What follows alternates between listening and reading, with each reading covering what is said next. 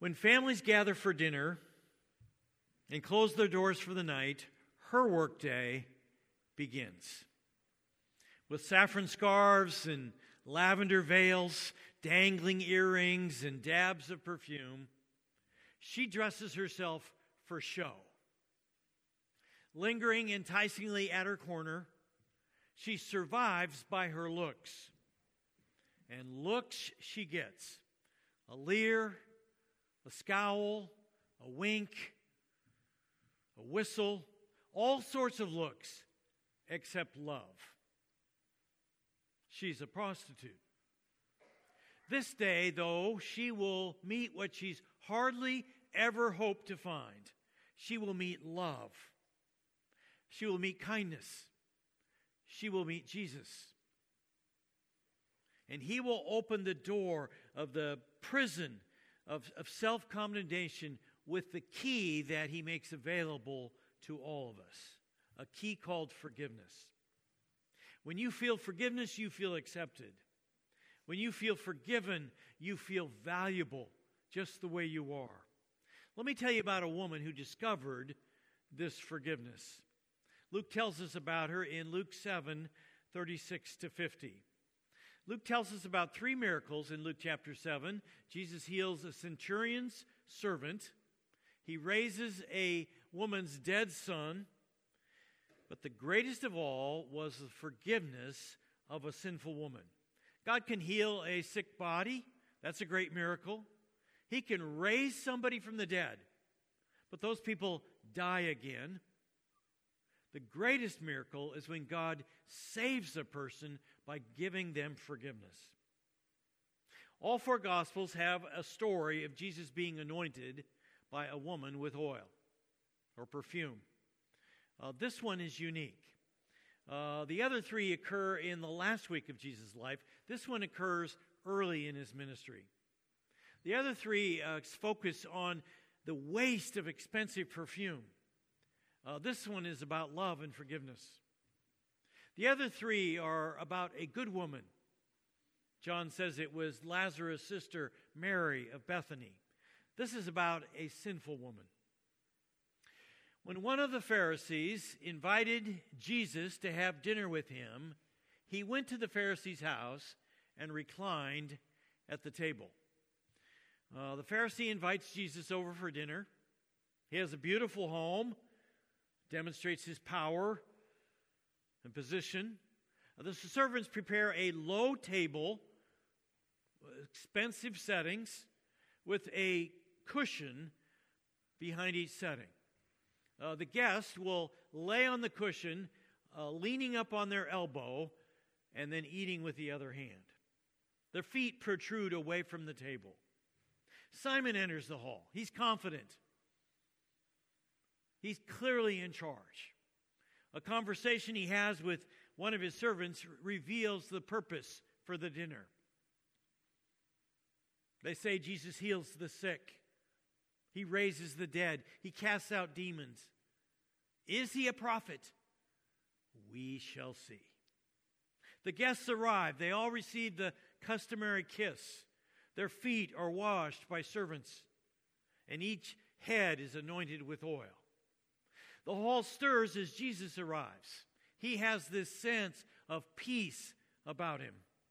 Simon moves to greet him. Jesus leans in for the kiss, but Simon pulls back rigidly. It's an awkward moment.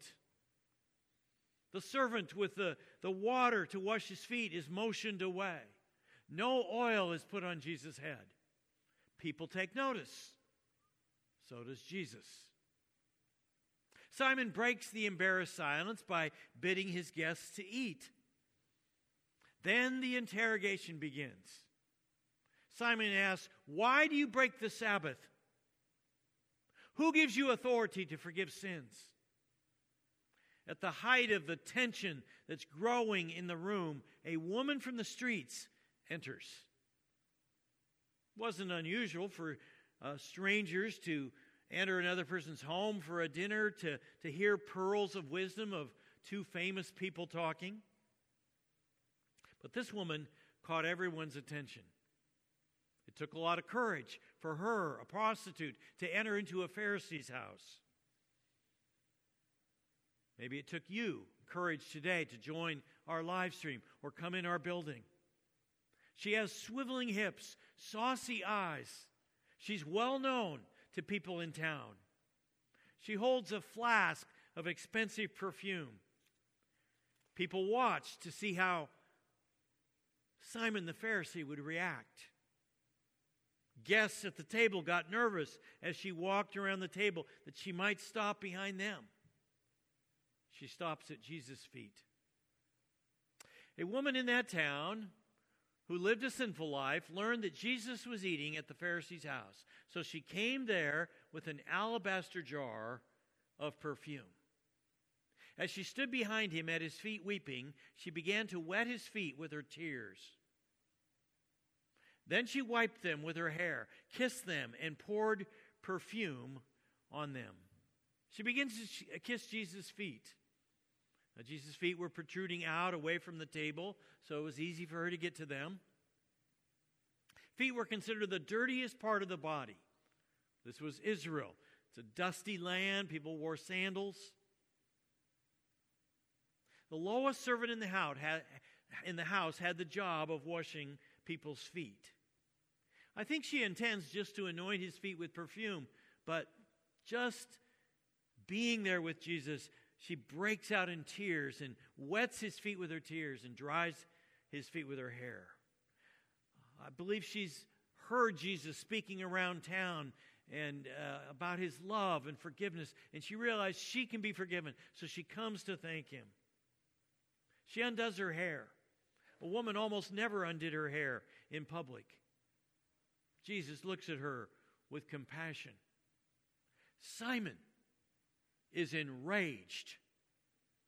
Often the most condemning thoughts we think, we keep to ourselves. Simon is engaged in disapproving conversation with himself. I admit it's easy for me to identify with Simon and look down on people who haven't had the breaks I've had. When the Pharisee who had invited Jesus saw this, he said to himself, if this man were a prophet, he would know who is touching him and what kind of woman she is, and that she is a sinner. With a swift pound of his gavel, Simon makes his judgment. This woman is a prostitute. She's worthless. And Jesus can't be a prophet. Otherwise, he would know who is touching him. Aware of Simon's condemnation, Jesus asks him or answers his questions. Jesus is the Son of God. He knows everything you're thinking. You might as well tell him because he already knows. Jesus answered him, Simon, I have something to tell you. Tell me, teacher, he said. Two people owed money to a certain moneylender.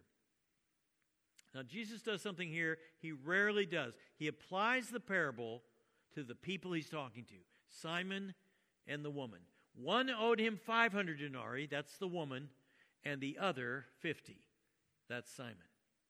Neither of them had the money to pay him back, so he forgave the debts of both.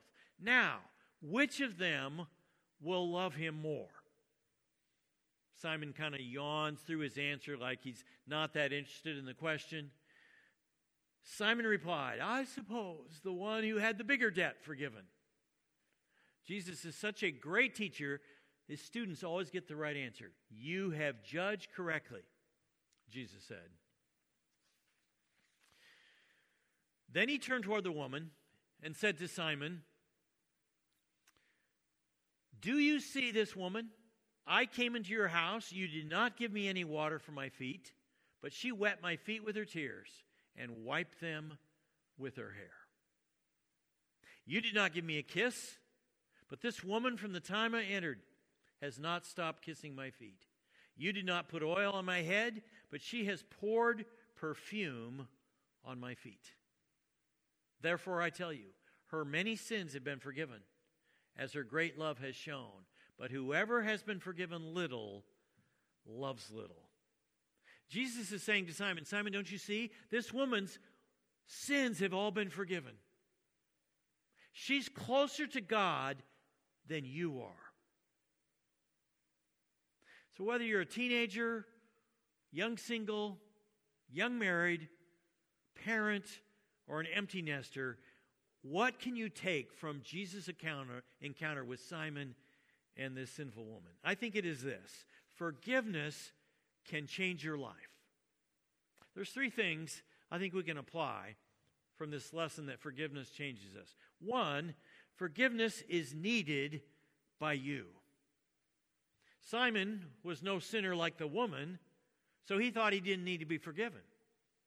But Jesus says everyone is a debtor. No one can pay. I mean, there are sins of the flesh and there are sins of the spirit. Maybe you don't have obvious sins of the flesh like the woman, but you can have sins of the spirit. We can stab with our thoughts, hurt people with our sarcasm, turn away from God with our pride. There are sins of commission and sins of omission. Simon knew all the sins this woman had committed, but he overlooked his sins of omission, not showing Jesus the normal courtesies you would to a guest. He forgot that all have sinned and fall short of the glory of God. There are sins done in public and sins done in private. You can always find somebody who's done something terrible in public and say, "Oh, I'm sure glad I'm not like him." But God doesn't measure one person against another person. He measures us against himself and his holy character. Robert Louis Stevenson wrote his novel, Doctor Jekyll and Mister Hyde. It's the story of a man who's polite and kind during the day, but turns into this villain at night. In response to that book, Mark Twain wrote, "Everybody is a moon and has a dark side which he never shows to anybody." We all have a dark side that we don't want anyone else to see. You need forgiveness, and I need forgiveness. Whether you're more like the sinful woman or Simon, you need to be forgiven. The sooner you admit your sin, the better off you are. Forgiveness can change your life. Two, forgiveness is a gift only God can give. Jesus said to the woman, "Your sins are forgiven." The other guests began to say among themselves, "Who is this who even forgives sins?" People hear him and say, Who, who can forgive sins? You can only forgive sins that are committed against you, right? So by forgiving sins, Jesus is saying that he is God and that all sins are committed against him. When King David committed sin, uh, adultery with Bathsheba and murdered her husband Uriah, uh, he said, "Against you, you only, I have sinned and done what is evil in your sight." He admitted that his primary sin was not against Bathsheba and Uriah, but against God. Jesus is saying that he is the Son of God, and all sins are done against him, so he has the authority to forgive sins. In this day of political division and chaos, well, some people compare things going on today to Watergate of nearly fifty years ago. Charles Colson was the special counsel to uh, President Richard Nixon. He was the most famous lawyer in our country from nineteen sixty-nine to nineteen seventy-three. He was known as the hatchet man in Nixon's administration, a tough, devious ex-Captain Marine. He was quoted by the media as saying he would run over his own grandmother to get the president elected. Then came Watergate, Colson's indictment, conviction, and many months in prison. And people ask, can anything good come out of Watergate? Some people are asking the same question today. Can anything good happen? Come out of what is happening in our country? One good thing that came out of Watergate was Chuck Colson. Um, he went to prison for many months, and God convicted him and uh, drew him to himself, and he gave his life to Christ. It wasn't an easy decision to make because he knew his critics would scoff, be cynical. Well, of course, he's in prison, becomes a Christian. Uh, lead editorialist in the Boston Globe cited all of Colson's misdeeds, and he wrote, uh, Mister If Mister Colson can repent of his sins, there just has to be hope for everybody. He was right. There is hope for you and hope for me, because God can forgive all of our sins. Forgiveness is a free gift that God gives to all people, because Jesus died for all people in the world. This does not mean that all people are forgiven, however. Nobody is saved by God's grace alone. Uh, God loves the whole world, but not all people are saved. Apostle Paul writes, "For it is by grace you have been saved through faith."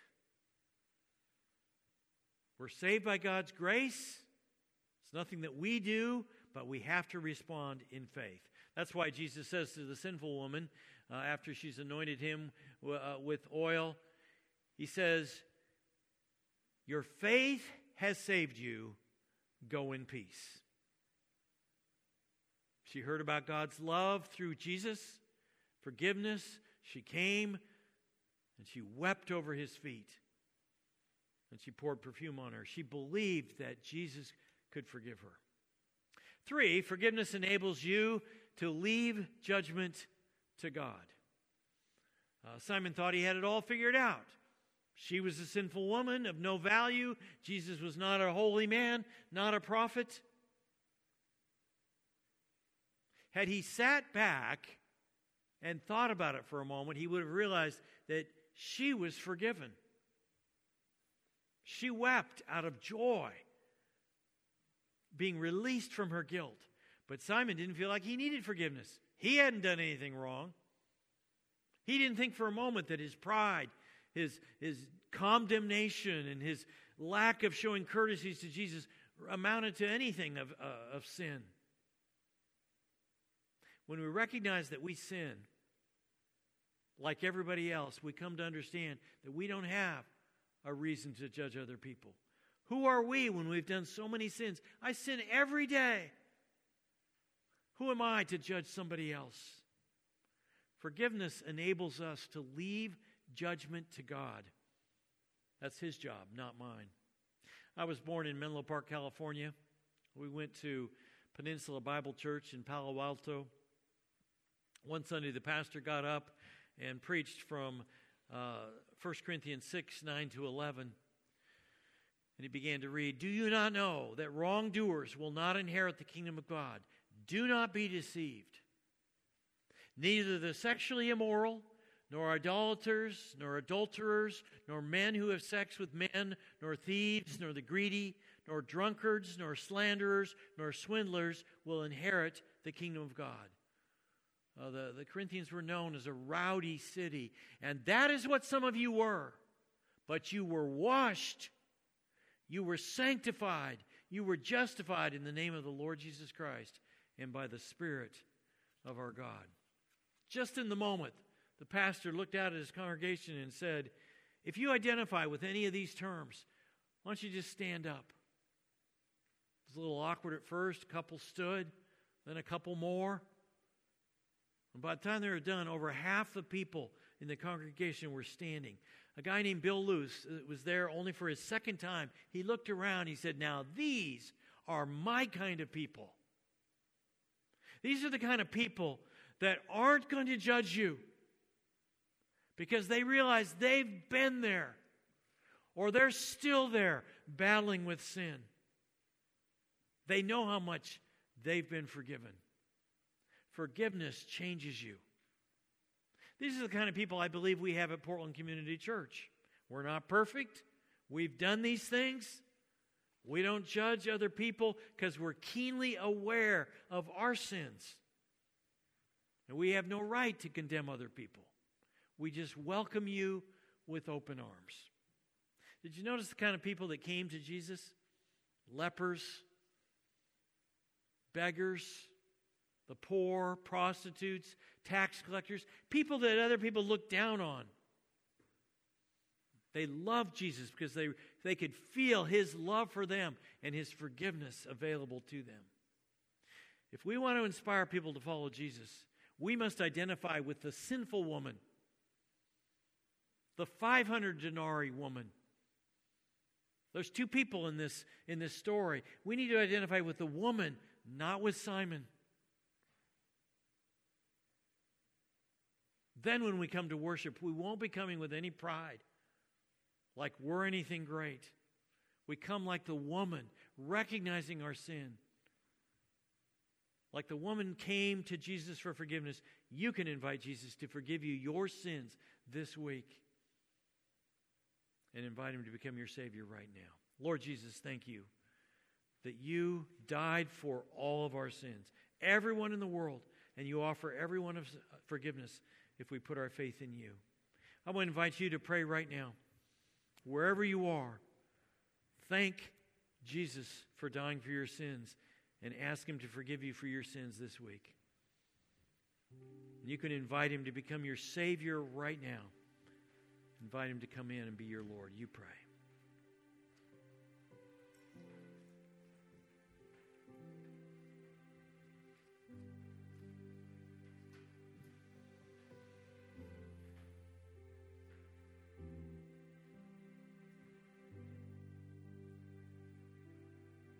Lord Jesus, we sin against you every day. And we thank you that you died on the cross for our sins and offer us forgiveness. And that because we are forgiven and we don't have a right to condemn other people, we leave that to you. In Jesus' name we pray.